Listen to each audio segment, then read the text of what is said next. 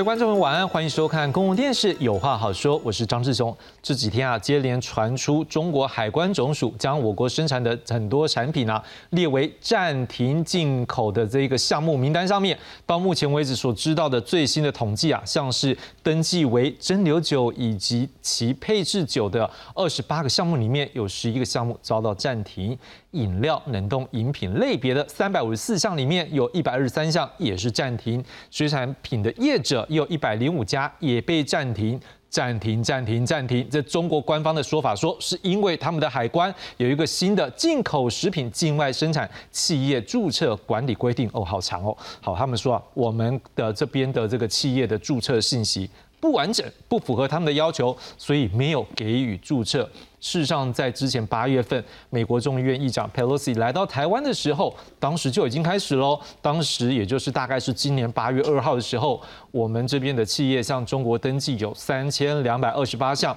里面就已经有两千零六十六笔被列为暂停进口。到前两天。最新的统计数字，十二月十号，政府统计是说，目前通过注册的只有七百九十二件，被中国视为不合格的，从八月的二零六六件增加到二四零九件，而且龙博格兰宫其上面理由未告知我们理由，其中一千八百多件的项目的申请厂商金马宫，他没有意愿再去补件了。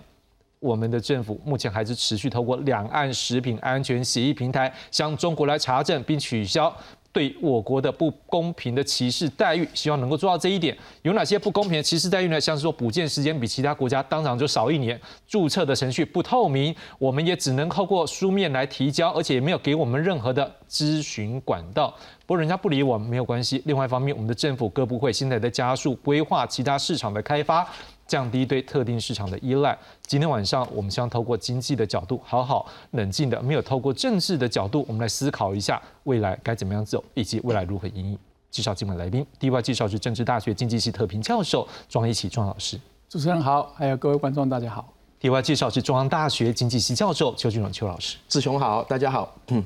一开始，我们就先从上礼拜水产品被中国暂停进口的新闻来看起。继宣布禁止台湾的石斑鱼、白带鱼、竹荚鱼之后，中国对台施压再出招，这次锁定五仔鱼和秋刀鱼，要禁止书中传出中国还打算要进一步禁止所有台湾水产品。农委会八号晚间亲上火线说明，我们受我们受影响的鱼种哦，基本上是鱿鱼、秋刀鱼跟五仔鱼，那只有在一百多件有申请，但是被暂停。销往中国的案件，正在洽我们的相关的食药署，寻相关的一个管道去向中国。海关总署去查证这样的一个程序，好，还有没有什么需要补件的地方？根据农委会统计，截至今年十一月，台湾秋刀鱼出口一万一千一百二十五吨，最大出口国是韩国，其次日本，中国第三，约一千五百七十三公吨。五仔鱼则出口七千六百七十九公吨，外销主要到中国，就占有五千两百四十六吨。但国内远洋业者认为，中国在进台鱼产品，政治手段居多，对养殖渔业冲击较大。但国内远洋渔业仍有优势。他们喜欢白带鱼啊，他们喜欢鱿鱼，吓我们的啦。他们到到时候他还是买的啦。两岸关系陷入冰点，中国持续对台出招经济制裁。今年八月初，美国众议院议长佩洛西访台之际，中国就先公告，台湾未完成生产企业注册更新的食品业者暂停进口，估计有四五百家业者受到冲击。随后又暂停台湾的柑橘类水果和冰鲜白带鱼、冻竹夹鱼输往中国。记者赵远传、谢振林、谢奇文台北报道。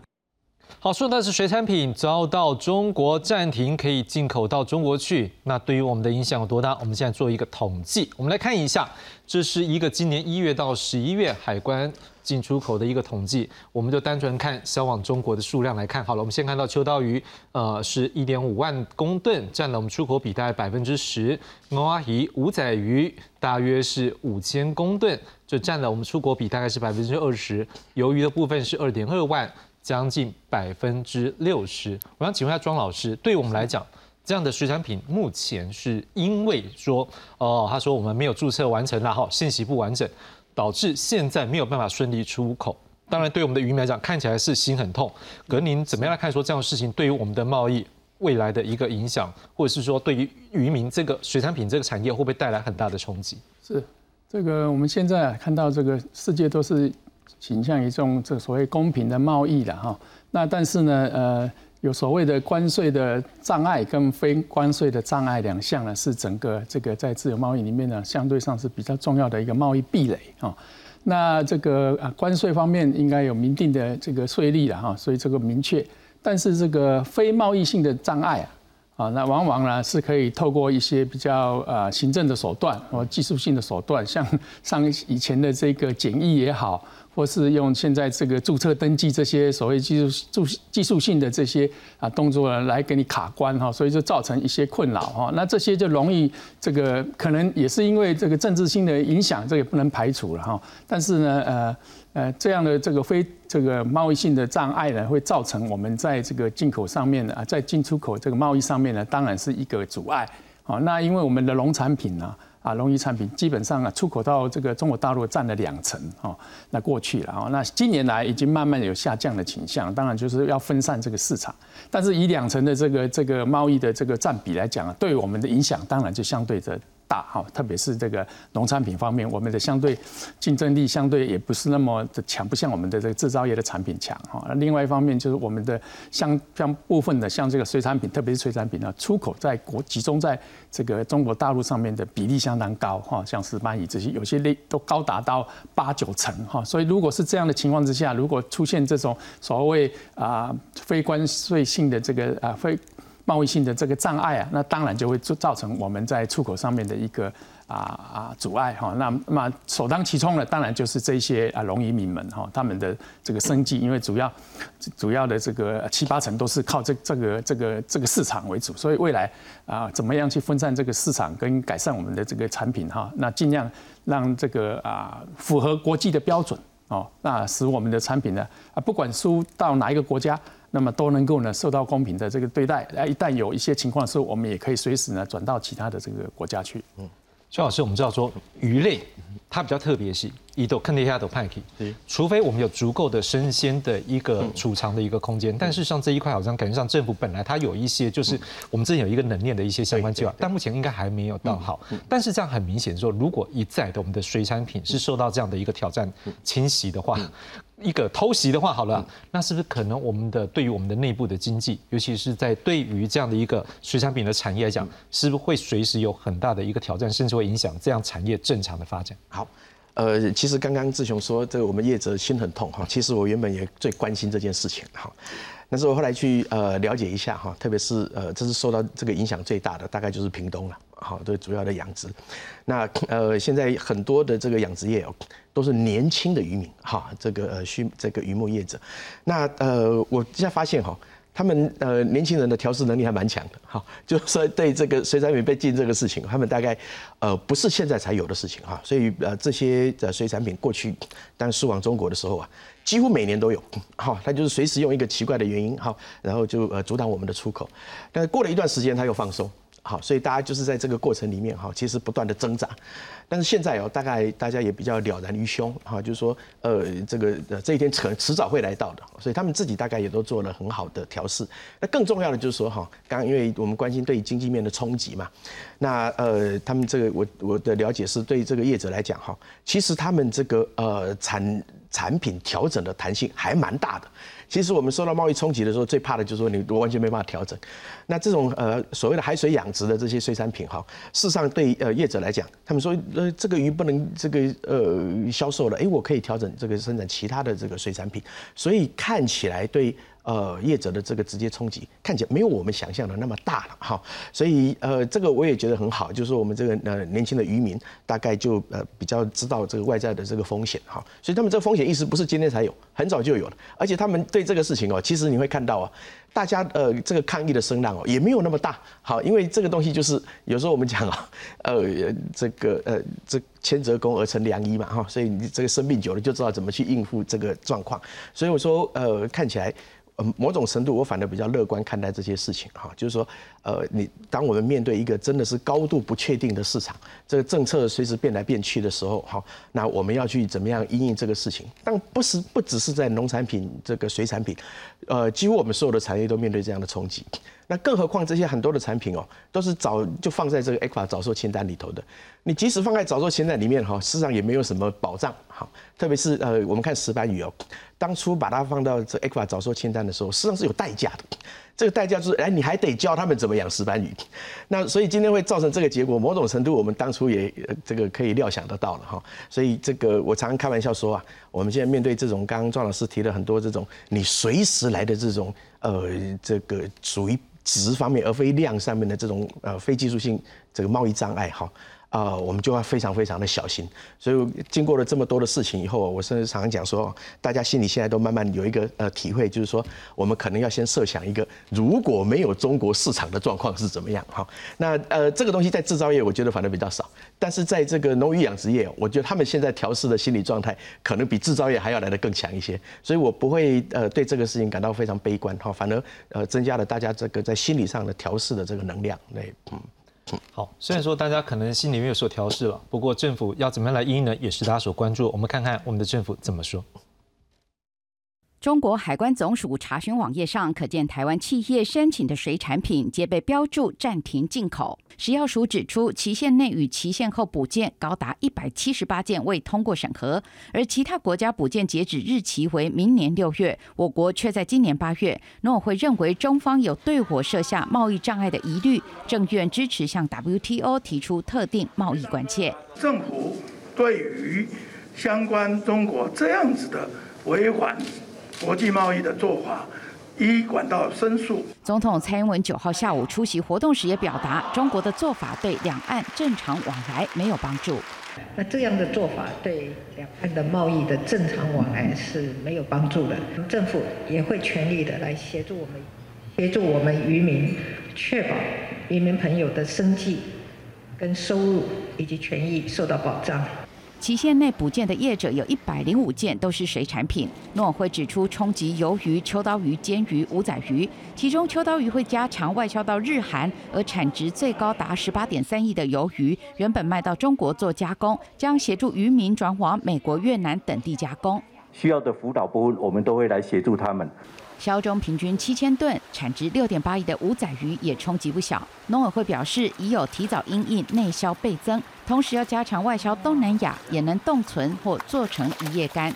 我们就是会稳定好。这个五仔鱼的这一个价格，食药署指出，中国要求台湾的案件以电子邮件方式申请，与其他国家不同，更花时间。八号晚间已经去函中方，至今尚未获得回复，不过仍会持续努力询问未通过的理由。记者综合报道。好，我们看到前两天我们的政府蔡总统以及行长孙昌，他们也都向中国来喊话。当然，我们也看到。这一个我们的行政部门也在思考说如何来做加工，当然也有像刚才这个邱老师所讲的，当然还是有些生产的弹性啦，可以让它例如说可以养久一点点，不至于会造成太大冲击。不过我们还是要请问一下庄老师，如果从这些角度来看的话，你觉得对于产业的冲击上面来讲，业者是不是能够应应，或者是说可能政府要再多思考一点东西？尤其当战线今天可能是一种鱼类，如果慢慢它是同时增加到更多，因为我们大家看到还有其他的产品。如果说整个产业同时不是单点放火，是变成一个点、一条线、一条面的时候，会不会这样压力恐怕对国内更大？对，没错。那这就是为什么哈，我们看到这个呃，环境呢，在订定这些贸易协定的时候呢，特别就是强调啊，不仅仅是这个传统性的这个关税的障碍的排除，这个非关税的障碍啊，快速的通关以及一些绿色通道，甚至于有一些呢，能够快速的让让这个减少这个这个啊。让这个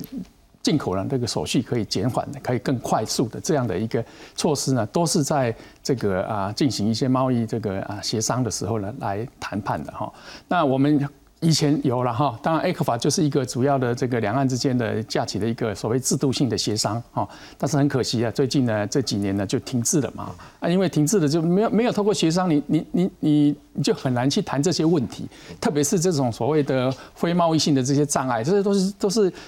用一些技术的来背格，或是用一些理由哈，这些都啊看起来是牵强，但是呢，它也可以说是一个理由哈，所以在这样的情况之下，一务必是一定要是。两边要去对谈啊，然后有一个这个改善的一个协议啊，但是因为目前现在因为没有嘛哈，所以已经两岸都都都已经停止了这个任何的对话，所以这个时候呢，我想只只能啊，我们现在政府也就只能这帮助这个这个我们的这个出口出口的这个农渔民了哈，特别是刚刚提到了没有错，每一个有可有一些这个这个啊。厂商它有一些调整的能力，特别哈是制造业产品，那农产品上面也是有哈弹弹性也是有，但是呢，啊当你有这个很这个饲养有一定的这个技术的这个这个时间哈来生产，那另外一方面就是说你有大部分的这样的一个依赖同一个市场的时候，那当然这个。这个冲击就很大哈，那尤其是短期间的，你没有办法马上做一个很弹性的调整的时候，那这个时候呢，他们受到了伤害，那当然这个啊政府，如果你没有办法去有力的去跟啊啊谈判一个比较好的这个这个这个协议来来保障我们这个台商的话，那么另外一方面，那当然就是要对于可能啊受到伤害的这一些。啊，这个短期受到伤害的这些这个农移民呢也好，给予呢适当的应该的这个啊协助跟补助了哈，那让他们能够渡过难关。当然了，当你如果也是一个选项了，当然你就不要跟中国大陆有这个比较啊依赖的这样的一个市场性，你让往其他的这个市场去发展也可以哈。但是市场有它市场的习性的哈，那每一个消费者的习惯也不一样，好，那喜好的东西的产品呢，特别是这种啊农渔类的产品，它有一定的偏好跟喜好，那这个也不是说马上转移市场。场就可以转移的哈，更何况呢？这个如果你要到大陆，相对是跟我们比较近嘛哈，你要到其他的这个这个国家好，那相对上呢，你需要的一些冷链的技术、物流的这个这个配合，这些都是要去考量的哈。所以如果长期我们要把我们的这个减少对大陆的依赖，那么我们在这一方面呢，势必呢，政府就要对啊加紧的来帮助了这个渔民呢、农民呢做这样子的一个啊转移哈，跟这做这样的一个调整，那才能有办法克服好，不过。最核心的东西，我想应该，如果两岸呢之间能够呢进行了这个这个有意义的这个建设性的谈判跟这个这个商议的话，我想应该是可以得到一个比较好的结果。嗯，好，庄老师刚刚给了很多的建议，不过最后这一点，我们也是接下来要来探讨，就是说两岸是不是有可能有一个比较建设性的一个对话呢？不过现在看起来，双方在这个议题上面看起来是彼此都有各自的说法。我们来看一下双方的一个。论点好，我们现在看到的是在中国的国台办的部分呢，他们有提到是说这个部分呢是二零二二年一月一号起实施的进口食品境外生产企业注册管理规定，这部分从台湾输往中国的食品企业的讯息不完整，所以暂时没有给这些企业注册。他们认为这是一个正常的食品安全监管措施，无预警的禁止进口，纯属。刻意的炒作，不过我们这个行政院也表示说，对于对岸用突袭性的阻挡我们的业者产品输入中国，严正抗议。不过这些举措是否是因为政治的因素呢？我们目前不愿预测。不过从二零二一年开始，已经陆续协助业者提交。三千两百三十二件补件资料，其中合格，我们刚刚讲过，只有七百九十二件，不过有两千四百零九件不合格，而且没有告知理由。三十一件已经自行注销了，目前也已经透过两岸的一个食品安全协议平台向对岸来做沟通。我想请问邱老师，好，毕竟任何一个有关经济上面的协议或者是一个对话，一定还是双方要有一个愿意谈的一个基础。像现在，因为真的是从蔡政府上来之后，这也是蔡政府。第二任了，看起来好像都没有很实质的谈的一个部分。虽然两岸在这件事情上面都有彼此说有一个管道告知对方什么什么什么，但是看起来好像没有很实质性的去谈。不知道您怎么来看？说这样的一个气氛会不会也导致未来产业的运作的问题？好，呃，我想这个政治和经济有时候真的是分不开来了哈。呃，刚刚谈的就是政府对业者的协助方面哈。刚刚看到我们呃政府办了三千呃多件的产品去做这个事情。事实上，政府认真的哦，这呃三千多件哦，可能每一个厂商都接接到过政府的电话，而且都接到过不止一通的哈，这算是非常积极在做这个事情。但是我现在这个问题就是说，那我们呃如果要谈哈，当然就是呃这个有很多前提条件哈，譬如说他会不会在在这个谈判的过程中呃要求我们很多的事情哈，譬如说他矮化我们国格。那我们能不能够接受啊？那这个就不是单纯经济的问题，好，这个是比较麻烦的事情。那呃，这像中国这样的经济体哈，那这个不是只有对台湾呐，哈。那你看为什么这个这几年来美洲贸易战呃打得这么激烈？呃，其实最重要的原因就是说，可能呃包含美国在内的很多的国家都认为说，中国在这个全球贸易上面呢，常常采取一个比较不公平的哈不符合常规的这样的方式来协助它的厂商。那呃特别是国有企业非常多哈，所以大家对这件事情很感冒，所以才会有后面那么多的事情发生嘛。那如果大家这个还记忆犹新哈，就在最前几天，这欧盟才去提告了呃这个中国，为什么提告呢？就立陶宛的事情。好，那立陶宛跟台湾很好，所以他这个不开心，他就去修理立陶宛。那欧盟当然要出头，因为立陶宛是欧盟在 WTO 的一员嘛，哈，这个呃欧盟在 WTO 有一个席次，那这个席次包含立陶宛在内，那呃所以欧盟一定要为这个事情出头。所以意思某种程度来讲，就是说这个呃非常特殊的经济体哦。他常常是把经济跟政治混在一起的，所以你一旦牵涉到政治的时候，他就不跟你玩呃，大家这个一般呃常规的这个贸易游戏、贸易规则，这个是我们最头痛的地方哈。那我们也可以看到啊，事实上他现在用这么严格的这个标准来呃要求我们，甚至其他的国家哈，我们即使不要说台湾了，他现在用这个所谓的输入品的这个呃现在这么严格的这个管制哈，如果我们谈谈 WTO 好，那 WTO 里面有。不要忘了一个很重要的原则，叫做呃这个呃国民待遇原则。什么叫国民待遇原则呢？就说你在贸易里头哦，你可以对外国做任何限制没有关系，但是你一定要对你一这个国内的所有的厂商做一样这个严格的要求。好，那这件事情哈，我当然是很难想象哈，就是说我们如果到中国去的话。呃，吃的东西其实大家都会有点担心哈，是不是他也用一样严格的标准去要求他国内的厂商？我想这应该不是事实了哈。那如果是这样的话，他马上就违反了这个所谓的呃国民待遇原则啊，那这个是 WTO 不被允许的事情。那另外一个就是说，我们刚刚也看到了，就是说呃，现在中国对台湾的要求是特别的严格哈。我们呃除了说我们这个呃要求登录的时间比人家短之外啊，那其他的国家现在可能还可以用网络的平台去登录，但我们一定要用 email。那你网络平台登录，那你可以看到，呃，我登录了，你收到了。那 email 去他不回，你就完全一点办法都没有。好，所以这个又违反了 WTO 的这个所谓的非歧视性原则。那这个其实都是 WTO 最基本的精神所在。好，那你这个国家都完全无视于 WTO 的存在。好，那呃，当然一方面，但 WTO 也要检讨，它现在所谓的这个呃争端处理机制的惩罚机制，几乎是完全没有什么制裁的效果的。好，所以这个不只是这个呃美国很生气，连中国也不把 WTO 放在眼里，所以这个是我们在 WTO，即使是我们是 WTO 的成员国，我们也没有办法这个克服的问题之一哈。所以这个东西就是我对于这个呃两岸要有一个呃好的这个协商哈，其实呃第一个它可能是呃不太容易的事情哈，因为它有很多的前提，这些前提可能对我们来讲是没有办法接受的。第二个。就它不只是台湾的问题，好，全世界面对中国都有呃类似的问题哈。那你面对这个呃这么不公平的这个呃贸易的呃游戏规则，大家其实都对这个事情啊很头痛。今天我看到也有这个旅外的学者在讲这件事情，说呃我们其实不用太担心，好像有问题的是中国哈，那你等着看大家慢慢拒绝中国，而 不是拒绝台湾哈。那所以这从这个角度来想哈，我觉得呃我们其实不用太灰心了哈。那特别是我接触了业者以后，我觉得整体的状况还还 OK。OK，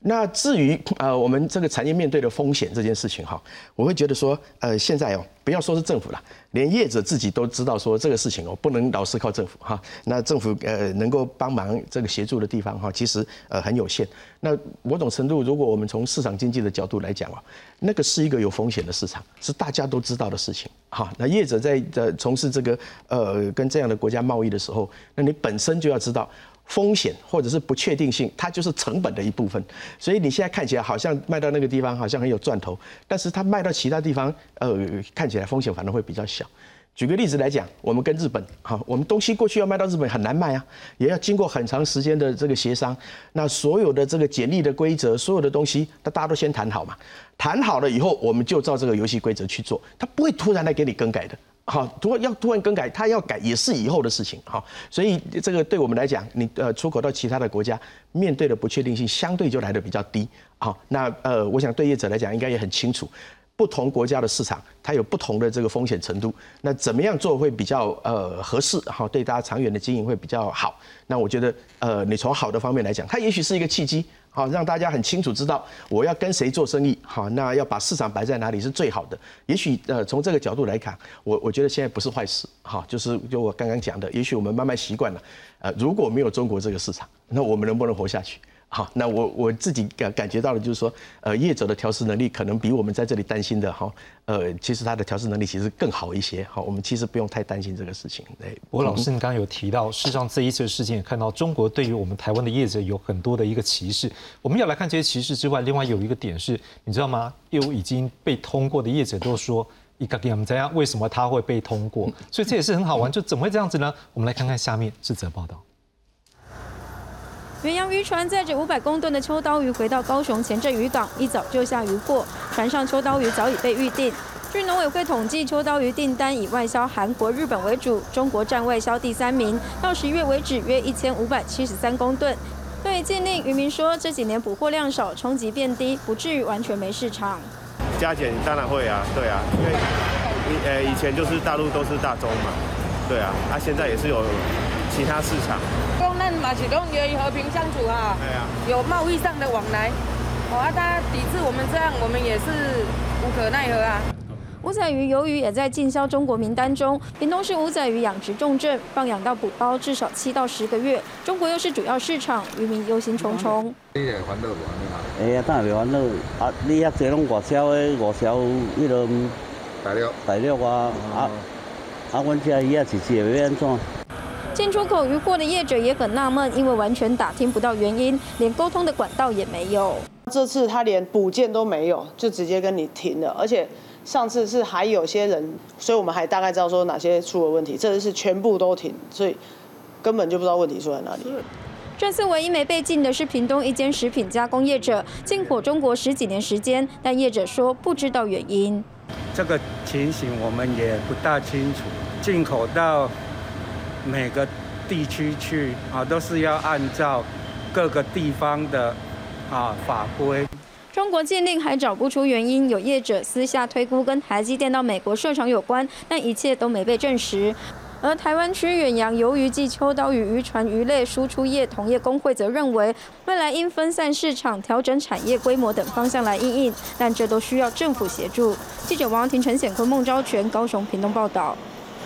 来整理一下，我们政府指控中国在这个事件里面对我们的歧视有哪些？第一个，我们来看到的是说，在书面申请的部分，其他国家为什么可以用线上填报？哦，我们只能用书面。各位要知道，书面跟线上这个时间的效率上差很多。另外，在申请期限的部分，其他国家都是二零二三年的六月三十号，我们二零二二年六月三十号。哎，各位没有看错，不是二零二三哦，是二零二二哦，跟别人就是差那个二跟三，就是比其他国家。提早一年。那至于暂停进口，我们一直要求他提供我们具体的理由，他都没有。到现在我们看到最多的理由是说什么文字补充什么不清楚之类的。诶，这文字有很多说法呢，我们怎么知道？所以政府，你看行政院的这一张图，他们就直接下了一个标，叫做中国对台湾采取不公平待遇。还有哪些呢？我们继续看下一章呢。啊，我们政府也说了，这个我们跟各个 WTO 的会员国呢。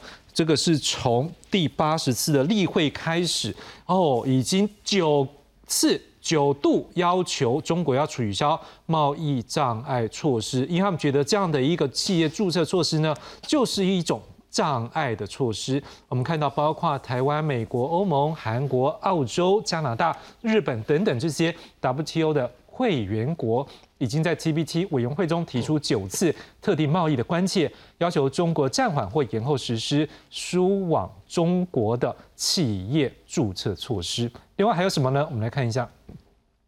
我们政府呢，当然面对了中国这样的一个部分的时候，尤其他们都不给我们具体理由说，政府现在在做的就是希望透过一个专人、专区、专线方式来协助业者提交申请以及进行补件。因为毕竟面对一个歧视的状况之下，业者的力量恐怕真的没有办法解决，所以政府要去全全力的来帮忙协助。不过我要请教庄老师，就一个贸易障碍，如果说是一个非关税性贸易障碍来讲，中国这样的做法是合理的吗？还是说过去也有这些案例是存在着？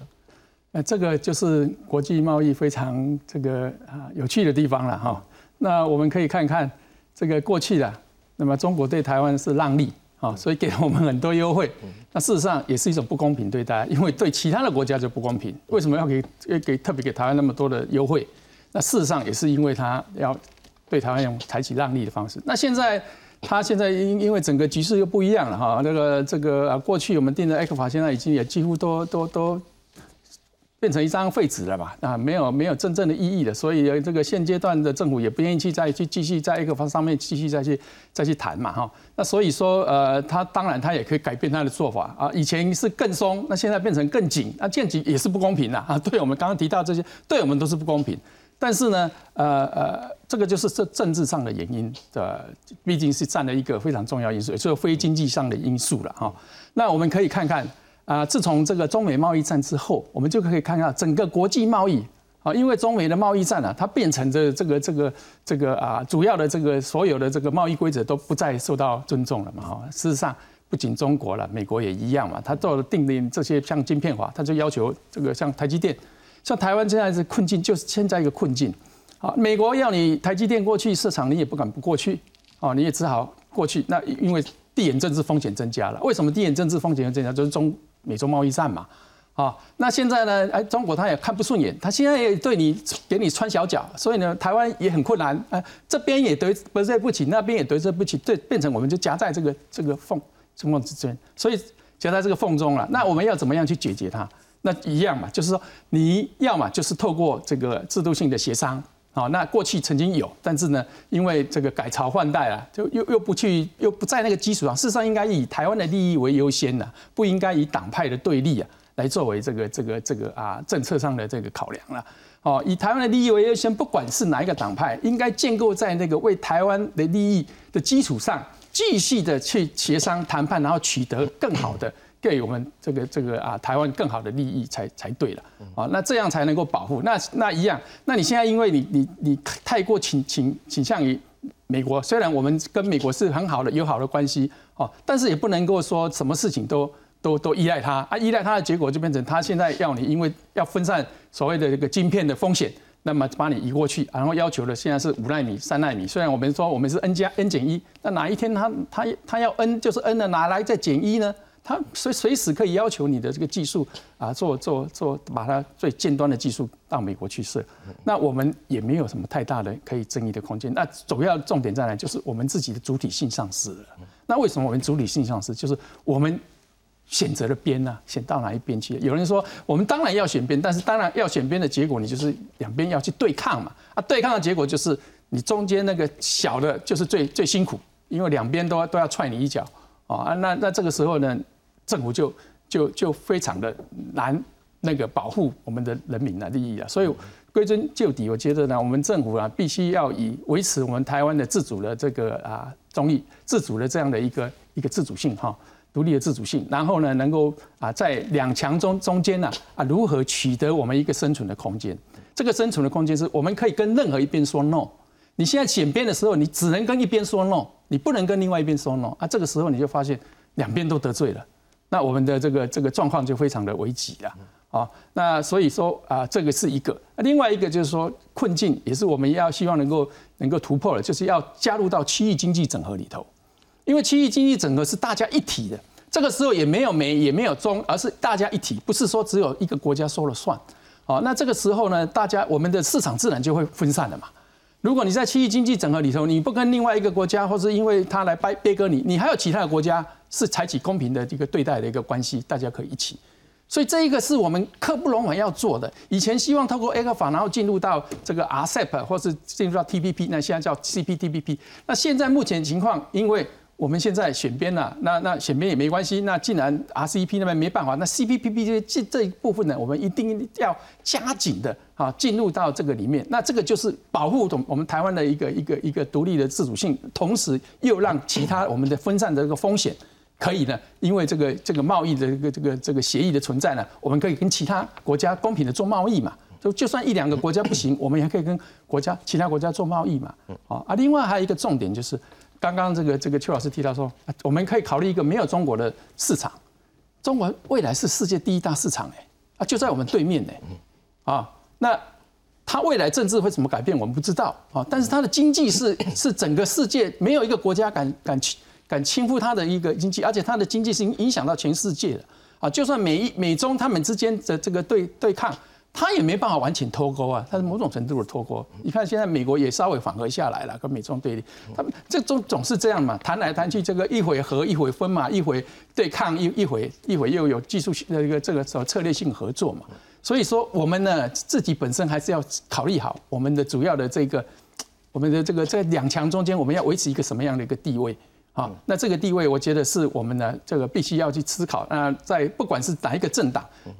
哪一个政党上来，或是政党轮替，我们对整个整个国家的利益，应该应该是做优先的考量，而不是以这个这个政治的这个意识形态来做做对抗了。嗯邱老师，我们先两个部分，因为刚才这个。庄老师有讲到第一个，您刚好提到说没有中国市场，当然就是说，当然很多观众也可能跟应该是跟庄老师有一样想法，是说，因为毕竟中国就是可能是最大的市场，说没有中国市场，可能我们要怎么去思考，这是一个。另外一个就是说，庄老师也认为说，我们还是要一个以台湾利益为优先的一个角度，试着在两强中间找到一个我们自己的路线，最好还能够透过这样的方式，跟对岸能够有一个制度性的协商，去维持我们的利益。你怎么样就这两点来看法？好，呃，我想哈，呃，这个张忠谋先生上礼拜讲了一句话哈，大家可以思考一下，就是说，呃，他讲的这个呃全球化已死，好，当然今天这个杨金龙总裁说这个是一个极端的说法了哈，但事实上他这个背后代表的意义啊，就是说过去建构在完全以比较利益为原则的这样的贸易哈，事实上现在是慢慢在被打破了哈，所以现在呃，如果是完全以比较利益的原则出发的话。美国不就不会去搞什么晶片禁令的事情，好，所以他现在呀，可能除了比较利益之外，各个国家关心的安全可能是主导将来贸易一个非常非常重要的因素，好，好，那呃，刚刚庄老师讲的，当然呃部分我觉得很好了哈，譬如说这个呃区贸协定，那呃这个事情我们也从来没有呃不努力过。好，包含加入 CPTPP，那加入这个区域这个经济整合，当然是对我们的任何产品的出口都有好处。那这件事情当然毋庸置疑。好，那事实上也没有必要把放在今天这个地方讨论了哈，因为它其实是某种程度独立的事情。我们也并不是因为呃这个这个农渔产品的事，我们好以前都不去努力做这个事，还是很积极做这个事情嘛。哈，那我所谓啊，呃这个呃去想象一个没有中国的市场是这样子。哈，呃呃两个原因，第一个就是说，毕竟农渔产品啊。呃，占我们的整个出出口比重或者产值相对来讲是低的哈。那呃，那过去的情况是因为你很依赖它，所以你看到它的这个市场在那个地方，但是在这个地方你就遭受到很多这个风险的冲击。那你想的比较极端一点，就是说，如果你今天在没有中国市场的情况之下，我们都还可以有很好的这个出路，甚至有很高的获利啊，不一定要出口到低价市场。那对台湾来讲，那当然是一个呃某种程度是一个买保险的这个做法哈。那呃没有中国市场，我们都可以经营的很好。如果还有中国市场，那当然是 extra。啊，额外加的，但是你不能把它当做是一个主要的市场啊，这样子对整个产业反而是放在一个风险非常高的这个地方哈，这个是要我觉得特别要强调的哈。好，那在这这个地方，大家讲到很多可能的 solution 哈，其实啊，我们常常就把这个产业结构哈视为既定哈，所以视为既定就是我们就是要要养这么多猪嘛，我们就要养这么多水产品，我们就是要生产这些东西嘛。但是哦，我除讲除了这个在贸易上面的这个拓销协助之外，哈，我觉得还有一个非常重要的就是说，哈，呃，任何这个呃经济的结构啊，都是顺应市场在改变的，好，譬如说现在呃旧有的产品已经没有市场了，那我们就得开发新产品。啊，就得有新的产业出现。市场如果可以容纳我们的产品，我们就发展这个产业。我们刚比较少提到的，就是说，我们台湾有一个比较盲点的问题，就是说，我们所有的产业好像都已经要 fix，一定要固定在那个地方，所以它已经生产了，我没办法，我一定要想办法把它卖出去。但是更重要的解决方式，可能就是结构性的调整。好，那结构性的调整就是我刚刚提到的，就是啊，我们刚刚看到包含汪蛙鱼啦哈这些，叶子他就表明了，如果汪蛙鱼不能卖，我就放养其他的这个呃适合。呃，现在我们可以拓销市场的产品就好了，哈，类似这样，这个就是一个长期结构性的调整。短期当然政府可以做很多事，哈，协助这个拓销海外市场，或者让这个班班吃石斑这个事情，哈，但是那个绝对都只是短期治标的方式。那最好的这个方式，一定是我们的整个产业结构要顺应调整。那我在这里也特别提出来，哈，譬如说，呃，我们讲这个 A 法，哈，当然后续没有这个呃货贸或者服贸，但是不要忘了，我们还是有很多。早收清单的产品在这里头，除了我们现在看到的这个呃农林渔牧产品之外，另外大概就是呃集中在几个呃重要的产业嘛哈，包含石化啦、纺织中上游、汽车零组件这些哈。那呃某种程度我们现在就得去想一想这个问题哈。那面对这个一个呃政策这么反复不定的政府哈，所以我们这些早收清单，包括我们现在农业产品，它都被呃随时被暂停哈。所以我们在早收清单里面的这些产品哦，是不是那么的稳固？好，好，那当然你就有几个方向哈。第一个就是庄老师讲了，哎，你要想办法跟他协商啊，哈。但是啊，我如果从另外一个角度来讲的话，其实台湾现在的产业问题哦，某种程度就是我们太集中在一些。呃，可能附加价值不太高的这个中上游的产品，导致我们要发展很多这个其他产业的时候，因为你你你只开了一个洞在这里，当大家集中在这个产业生产嘛，反而某种程度对整个呃这个产业结构的这个优化产生了一些冲击。那我们现在就得开始去想这个问题，就是说我们现在面对这个呃一个不确定性的国家，我们在早收清单里面的刚刚谈的这几个产业的这些产品，可能随时都会遭受到一样的这个状况。好，好，那这个都我们就得先想喽。好，那要不要像的每一次都呃呃少数产品被禁以后，我们就开始手忙脚乱要去促销这些东西？那我们就要去想想看，我们整个好的这个产业结构应该要怎么样去呃做到？如果呃想的最极端的状况就是，如果万一被暂停了。那我们这些产业怎么可以维持下去？或者是说，那我们要怎么样去把这些呃已经有的资源去发展这个新的产业？好，那这个东西反而是我们要想的。所以你有一个 A 早收清在那里，有呃关税节省的好处，但是某种程度它也牵制了我们的整个呃产业发展的资源运用。好，所以这个呃孰优孰劣啊，其实现在就是一个我觉得是一个非常好的契机了。好，让我们去想一想啊，那我们在面对一个这个全世界在不不同发展的这个市场上，那我们应该要赶快怎么样去做一个调整？好，那呃有一个这个预防性的这个做法，可能会是比较好的这个状况。好，两个老师在目前这个产品的啊市场的一个分散和部分，或者是说选择部分，我们这边有一点点不太一样。我想我们先看一则 SOT 之后回来，我们再继续讨论这部分。这要看的就是政府现在已经在思考的是是不是分散市场的一个部分。我们来看看下面这则报道。产地买鱼货最便宜，民众固定到永安鱼会买石斑鱼。中国全面禁止水产品，但早在今年六月，石斑鱼就先被禁。农委会与业者积极拓展内外销，六月中到十一月底，石斑鱼外销已超过一千七百公吨。除了美国、日本，还有两千多公斤的石斑鱼卖到以色列、到中东地区试水温。应该是我们的新兴市场，大概是中东哦，阿拉伯国家嘛。那像杜拜消费能力也很强，那我们也是希望说可以哈做一些呃加工冻储的包装，然后销到这些国家。看好中东市场消费力强，但因当地也有野生石斑，从台湾外销到中东，冷链成本跟处理费用增加，价格恐怕难具优势。你有去中东参展过？之前我们的样品过去，他们都觉得好吃，但还是在成本上还是要去做一个拿捏。石斑外销以冷冻鱼片为主，部分业者对中东市场持观望态度，毕竟日本市场较近，熟悉度高，因此倾向主攻销日。目前已签订三公吨合约，陆续出货三次，续约的可能性也相当高。我们连石斑鱼都推动到握寿司，可以在日本四大寿司业藏寿司内的通路，甚至呢这个加工品等等。中国两度禁渔令让屏东县连续受冲击，县府强调自立自强，透过分散市场将危机化为转机。记者王婷、陈显坤高雄屏东报道。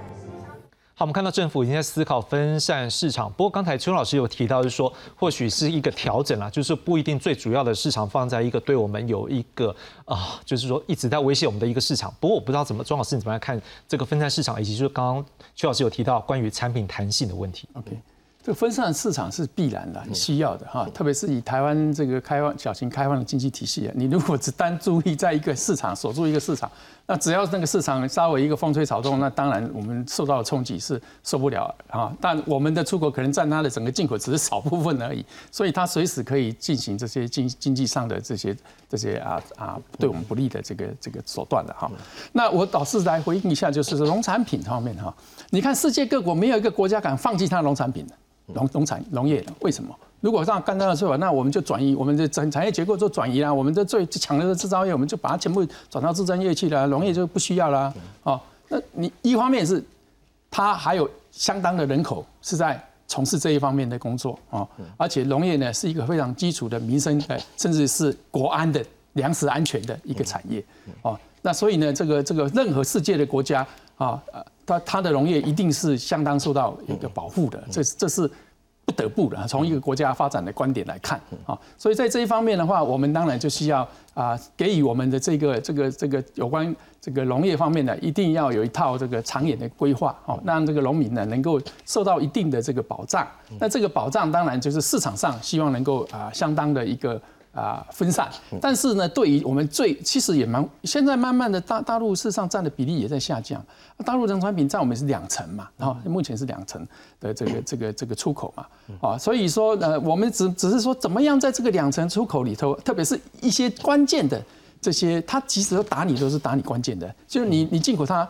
要占你的出口，呃，它进口你的东西要占你出口七八成的东西，像刚刚就讲的水产品，它是重重的是就就可以来来来来来来修理你了嘛，啊，所以从这样的一个角度来看，我们就是应该啊，要精准的去规划哪一些产品是容易受到这样子的一个一个啊供给哈，特别是做一些比较比较啊，我讲的就是非技术性的一些非嗯非贸易性的障碍来来来来来处理的时候，那政府有没有一个应应的方法来帮助他？好啊，那我个人的认为说，刚刚一直强调一个非常重要，就是说，现在国际呃全球化已死，是因为中美贸易战一开始出来，地缘政治整个整个整个啊紧张了起来哈。那么我们就发现，那再加再加上 COVID-19 呢，这个这个加这个等于加速了哈。所以它不是已死，它是比较朝区域化跟在地化去发展。但是呢，你区域化在地化，你整个市场还是要全球化了。你只是在你的生产规划上面，你认为的要维持一个供应链的韧性，然后把它做一个区域化跟一个在地化的的的的一个趋势化发展，但是全球化并没有因因此而消失。所以从这样的一个角度看，但是有一个是很确定的，因为你这样的结果，你成本一定上涨啊，你所有的生产的产品全部成本上涨，所以这个对短期来讲，这全世界的经济都是不利的。所以长期间的经济啊，因为这个逆全球化的这个这个走向。那作为最主要的原因是来自于政治性的原因，特别是中美贸易战。中美贸易战表面上看是经经济啊，重最重要的还是整个是政治性的一个领导的这这个这个对抗嘛，哈。那所以说我才会讲说，既然是往区域性的方面来走，往在地化的方面走，那么区域经济整合这一块就非常重要。那我们台湾这么小型的科幻经济体，更是应该要赶快的想办法，不管是哪一个党派加入这个区域经济枕头里头，你跟其他人大家都有好的关系，就算一两个对你不友善，中国大陆在这个区域经济里头，他也不敢去破坏 RCEP 啊，他 RCEP 在好歹也是一个 ASEAN Plus，就是要东协十国去 initiate 起来的这样的一个十加六的这样。啊，十加一，第一个是中国，所以中国只是在里面的一个成员，他也要信守这跟这个边所有国家的一个承诺嘛。啊，如果我们能够加进到这种区域经济的整合里头，当然我们就会享享受到一些该有的保护了，就会受到保障了嘛。这种才是一个制度性协商带给我们的保障，这个也就偏离了所谓政治嘛，把政治政治的因素降到最低。但是呢，我们把回归到经济，然后以经济的利益利得，让这些这个国家在区域经济整合里头，那亚洲特别啊，亚洲特别就是一个呃，我们叫做亚洲的这个生产网络，过去是，未来也是啊，特别是 ICT 或是半导体产业，我们都会看到亚洲就是非常重要的一个一个区域的一个一个 hub，一个一个整合的一一个地方。那这个未来只有更强。不会更弱，不管你美中再怎么对抗，它毕竟是一个非常重要的一个所谓生产供应的一个生态链。好，那这个生态链是无法取代的啊，未来只有更强化。那台湾在这一块里面扮演非常重要的角色，也无可取代。那所以我们可以这样子的一个地位加入到这个这个这个整合体分，应该可以相当可以具说服力的哈，去告诉大家，我们呢这个基本上是一个非常友善，而且希望能够对这个区域。啊，产生一些贡献的，积极贡献的，在这个那换换句话说，贡献这个区域的同时，也带给我们更多的一个保障。嗯，这个才是我们应该要去长远去思考的。嗯，好，那在邱老师回应之前，我们也要先看几个东西，大家请赵老师一起来回应。就是说，这次啊，大家也都关注说，那政府可以做些什么呢？我们先来看一个部分。来，我们先看到的是，目前政府呢已经。启动的是说有一个叫台湾食品全球购的计划，那希望能够透过国内外的一个拓销呢，能够帮助我们的食品业能够前往欧洲、美洲、亚洲等等。其他的十七个市场能够争取大约十七点五亿的一个商机。好，那目前呢，这个是到十二月十号的一个成绩啊，已经有一千六百九十六家的一个厂商来参与这样的计划。好，那水产品的部分呢，也希望鼓励水产品业者能够转赴中国以外的地区来加工。那财政部呢，也鼓励酒品能够参加一些国际评鉴的竞赛，开拓海外市场。不过，还是有学者他们会这样认为。我们来看一下学者们怎么样说。导播，请帮我看下一张。呃，好，那这个部分，呃，导播还是帮我挑第三张。好，我们看到是另外一个部分呢。台湾经济研究院的研究员邱达生就说，业者要提高产品不可取代性，降低对单一市场的依赖跟分散风险。国际贸易的需求方比较有话语权，而需求端被切断就容易被政治操作。政府应该自愿盘点，提早应应下一项。可能被暂停输入的品项，而台大农业经济系的教授徐世勋则认为，台湾不同的食品类啊，分属不同的机关管辖，这也反映出跨部会整合有待加强。而农业小规模的经营，单一外销出问题就会受创严重，不可能每次都靠政府补助。好，中华农企发展协会副秘书长林玉红说。负责企业输出推广的经济部竟然在这事件里面没有角色，真的要到解决争端机制才是回到经济部吗？才会有 WTO 的相关人才来处理吗？来，老师很多角度也有包括像刚刚庄老师也好多，这些好像感觉上对于现在政府来讲都是一定程度的一种思考，要求政府要去思考一些问题了。OK，好，我我先澄清一件事哈，嗯，我所谓的这个结构性的调整哈，并没有说我们不要农渔业好，或是农渔养殖业，那因为呃。这最典型的就包含刚刚庄老师提到的 CPTPP 哈，比如这个最好的例子就是呃日本哈，日本当初想要加入 CPTPP 啊，最担心的就是它的呃这个农产品的进口，使得这个国内的农业受创哈，所以呃安倍他那个时候啊，为了要处理这个问题哈，呃他的做法也许值得我们借鉴哈，那借鉴就是。他说：“我们日本的农产品这么好，日本的精致农业做到那么好，好，所以他要把日本的农业变成一个所谓的供给型农业，好，就我不怕你来赚我的钱，重要的是我赚你更多。”好，所以我所谓的这个呃农业的产业结构调整哈，应该从这个角度来思考哈。那呃现在政府提的刚刚我们看到这几项哈，我觉得是呃短期性的做法了，当然无可厚非，好要努力的去呃这个分散市场，但是我觉得积极度也不太够，哈，积极度不太够，就是说我们怎么样去，就刚刚也有学者提到这些事嘛哈，怎么样去提高我们的这个呃呃农渔产品出口的，包含你的品质跟品牌化。好，所以一旦有了品牌，它就像纽西兰的这个奇异果一样，哈，所以这个东西它就会在全球市场获得这个相对的保障，哈，所以我觉得更积极的是应该要做到这样的程度，哈，啊，不只是这个短期的促销或者是吃食伴侣，哈，这样子而已。那所以这个部分我倒觉得是很重要，哈。那呃，他对就像庄老师讲的，这个呃农业对全的全世界所有的国家来讲还是非常重要的产业项目。我们当然不能够忽略哈，那我们现在要求的不是不要，而是怎么样把它优质化，提高它的附加价值，特别在出口这一个部分哈。那呃，但反的是刚刚庄老师讲的，因为如果你跟过去哦，我们就就是嗯，台湾哦，不只是农渔业，包含呃这个工业也一样。都常常锁在量产的思维上面，只要我能够生产的出来，把东西卖出去，有钱进来就好了。好，那呃，如果你市场够大的时候，那这样没有问题。哈，但是我们也知道啊，现在全球的竞争的确越来越激烈。无论你是农渔产品或者是工业产品，哈，你将来靠着呃单纯的 cost down，靠着量产，这个都是没有办法的事情。哈，不是货出去就会发大财，没有那回事的。哈，所以你怎么样去把这个呃东西把它这个整个呃品质提高，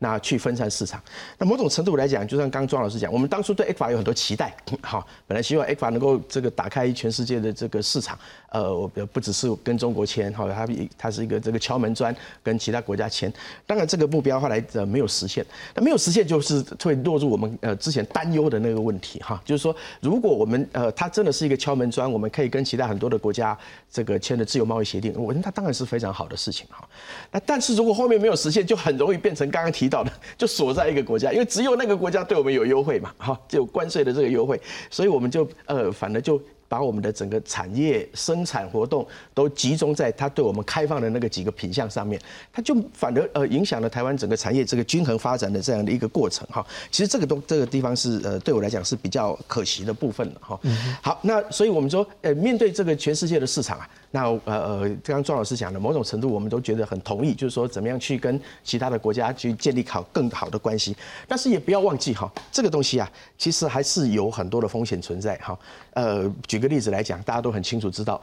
譬如说澳洲和中国都是 RCEP 的成员国，但是过去这几年澳洲被中国修理的很惨啊。好，那特别是你看这个鱼产品也是一样，它龙虾我说不买就不买了。好，所以在这个过程里面呢，是不是就呃加入了区域经济整合以后就万无一失了？哈，就呃什什么事情都搞定了？我觉得这个部分呢，某种程度还是要小心哈。就像我们刚刚讲到的，像中国这个国家，它连 WTO 的规则它都不甩了。好，那 WTO 都不甩的那个 ASEP，它明明你跟我是同一个这个呃区域这个组合的呃区域整合的这个成员国，它都可以对澳洲做这个事情。那包含了这一次他说这个呃输入性的这些产品要符合它的这个很多的这个规范。好，那事实上。也不是只有针对台湾的，也针对很多其他的国家。好，那我们就讲了哈，这个不要说，因为理论上哈，所谓的区域经济整合这件事情，大家在贸易上面有我们所要求的标准规格，应该是高于 WTO 的哈，所以我们做更多比 WTO 更开放的事情。但是如果说我们现在呃中国现在的这些措施哦，连 WTO 的标准都做不到，好，包含国民待遇原则，包含这个非歧视性原则都做不到。他他其实是低于 WTO 标准的哈，那他他都可以觉得无所谓的，哈，他要做什么事情就做什么事情，他要处理立陶宛就处理立陶宛，所以在这样的情况之下啊，我们如果在一个呃这个呃有特殊成员国，他常常用这种呃惯性的不公平这个待遇的这个对待的国家啊，我们即使加入区域经济整合哈，我们可以用正常的角度对待其他的国家，但是你要看待中国这个国家，恐怕我们还是要有非常高的警觉哈，不是说我们跟他在同一个呃这个区域经济整合。里头啊，就万无一失。我想这个的风险还是非常大的。好，最后一点时间是庄老师做回应好了。好，呃，我想这个区域经济整合啊，当然是呃，大家必须要去共同去信守哈，而且是维持这个区域经济稳定跟发展的一个非常重要的一个一个啊政治啊这个所谓的这个啊制度性的安排了哈。那刚刚讲那个 A 克法，主要就是因为你 A 克法当政党轮替了以后，根本就。把它当做一个废纸在那边嘛，根本不去谈，也不去痛，你自己都不好好去对待它的，他当然他反过来他也不理不不不鸟你这个这个 A 法，所以 A 法自然就 die out 嘛。所以说你不能反过来说啊，这 A 法注定就是 die out，因为你把它废弃在那个地方，你就没有办法去深层次的去讨论，然后进一步的为台湾的利益再去再去取得更好的。更好的条件嘛，那这个是我想是是是是我为什么在讲说，我们不管是哪一个党派，你只要对台湾利益有有帮助，就要去去去思考。那刚刚提到农业也是一样，我们的农业哈，那么台湾应该我同意要发展一些精致的农业，但是农业啊是要靠土地啊，是一个很大的因素，是一个制约的因素。台湾不可能说我用出口农业来来作为我那个，你可以我们精致农业以国内的喜欢适合国内消费的习惯去发展精致农业。